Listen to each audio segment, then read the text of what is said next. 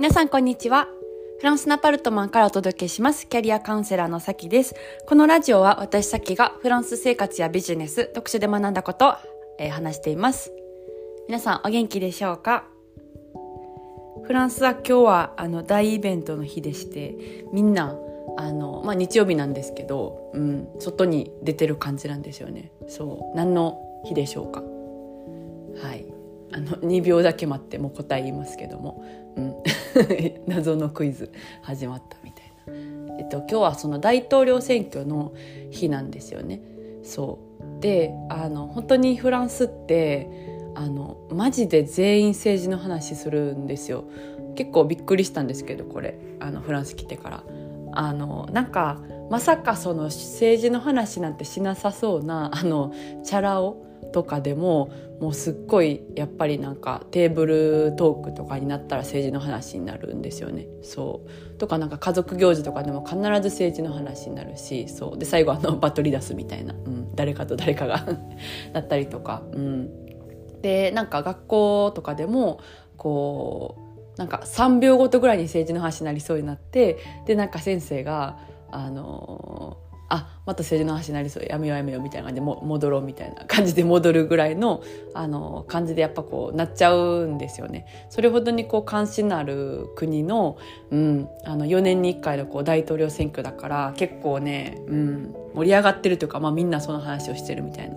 誰になるのかなっていう、感じですけども、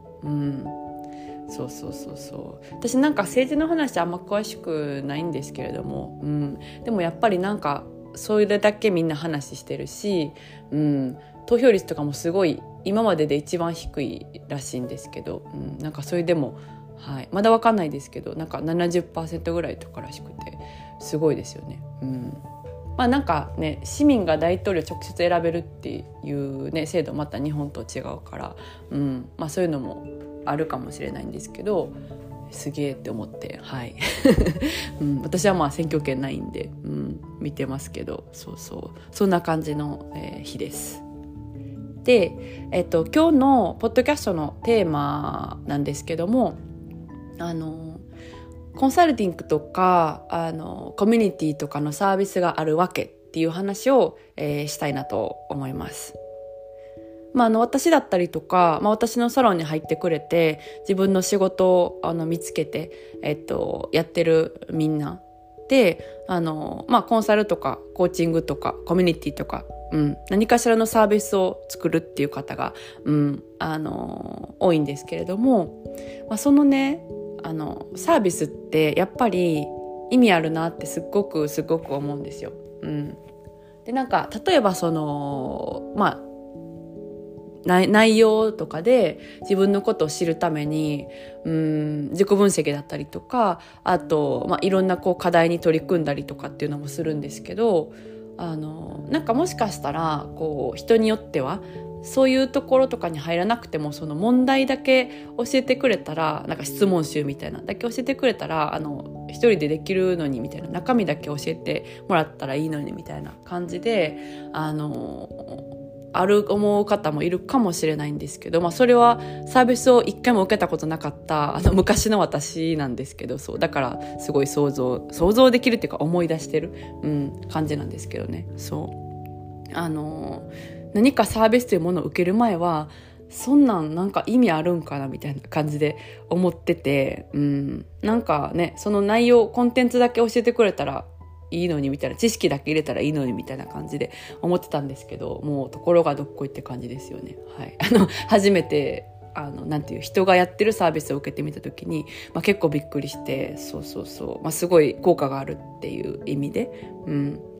でなんかそれがね、どうして違うのかっていうか、どうしてコミュニティとかサービスとかに入った方が意味があるのか、成長できたりとか、なんて言うんだろう、生きやすくなったりとか、楽しくなったりとか、あと結果が出たりとかっていう効果というものが、なんでサービスとか受けた方があるんかなっていうのを、考えてたんですけど、なんか、前回のポッドキャストともつながるんですけど、一個これもあるなって思ったことがあって、ちょっとそれをシェアしたいんですよね。そうでなんか環境っていうのはすっごい大事で、一緒のところに目指す、一緒のことを目指す人と一緒にいるってもすっごい大事で、それもめちゃくちゃ大きいんですよね。でそれは私いつも言ってるんですけど、あとなんかもう一個、例えばなんか課題だったりとかワークだったりとか宿題みたいなのとかも出したりするんですけど、で私のサービスじゃなくても他の方もそういうことってねやってるかなと思うんですけど、これをね一人でやったら多分書いたりとか答えたりする内容がちょっと変わるんですよね、人とやらなかったら。でどうしてかって言ったら、なんかやっぱり自分で自分の傷に当たったりとか掘ったりとか気づいたりするのって一人だったら怖いかもしれない、から結構こういい子に回答しちゃうというか、なんかいい感じに回答しちゃうみたいな、ちょっとロジカルで、なんか着地してそうな感じの、回答をしてしまったりする可能性があって、だからこそなんかどうやってねより人生だったりとか目指してるものとかに近づけるようにやっていくときにこうサービスに入った方がいいかっていうのは、人がいた方が気づけるんですよね。自分だけでは気づけないところに。そうでなんか信用できる、メンターだったりとか、あと愛を持って接してくれる人と一緒にいることができたら、なんか傷を掘るって全然怖いことではなくて、むしろだんだん快感になってくるんですよ。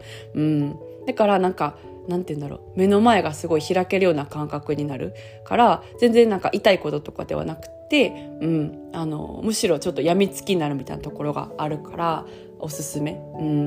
なんですけど、一人だったらもしかしたら怖くってなんかいい子ちゃんに回答しちゃったりとか、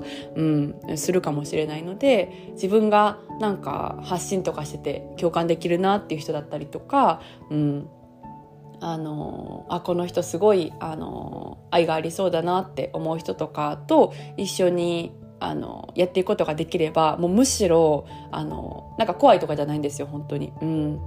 楽しいっていう、感じなので、ぜひぜひ、なんか皆さんがこの人のサービス気になるなとか、なんか最近ね発信とかしてる人とか多いですけれども、なんかやってみたいなと思ったら、その気持ちがあったら一旦ちょっとこう受けてみるっていうのはいいかなと思います。でなんか私のサロンメンバーとかもみんな本当に素敵なサービスをリリースしてるので、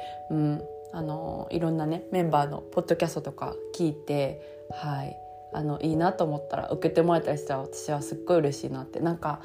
いい影響の輪が広がっていくんじゃないかなって思うから、あんまりこうなんかサービスというものとかに抵抗とか怖いなとかあったら怖がらずに受けてもらえると、見える世界って本当に楽しいので、おすすめだなという、ことで、どうしてなんか私とかそのサロンメンバーとかが、サービスコンサルとかコミュニティとかやってるかっていうのを、一つの理由として話してみました。では今日はこの辺でそろそろお開きということで、私は今日もちょっとお出かけしようと思います。今日は南仏のねまた、名所があるんですけど、そこに行ってくるので、多分またポッドキャストで喋るんじゃないかなと思います。インスタでよく載せてるんですけど、そっちもよかったら見てみてください。それでは皆さん、今日も素敵な一日をお過ごしください。それでは。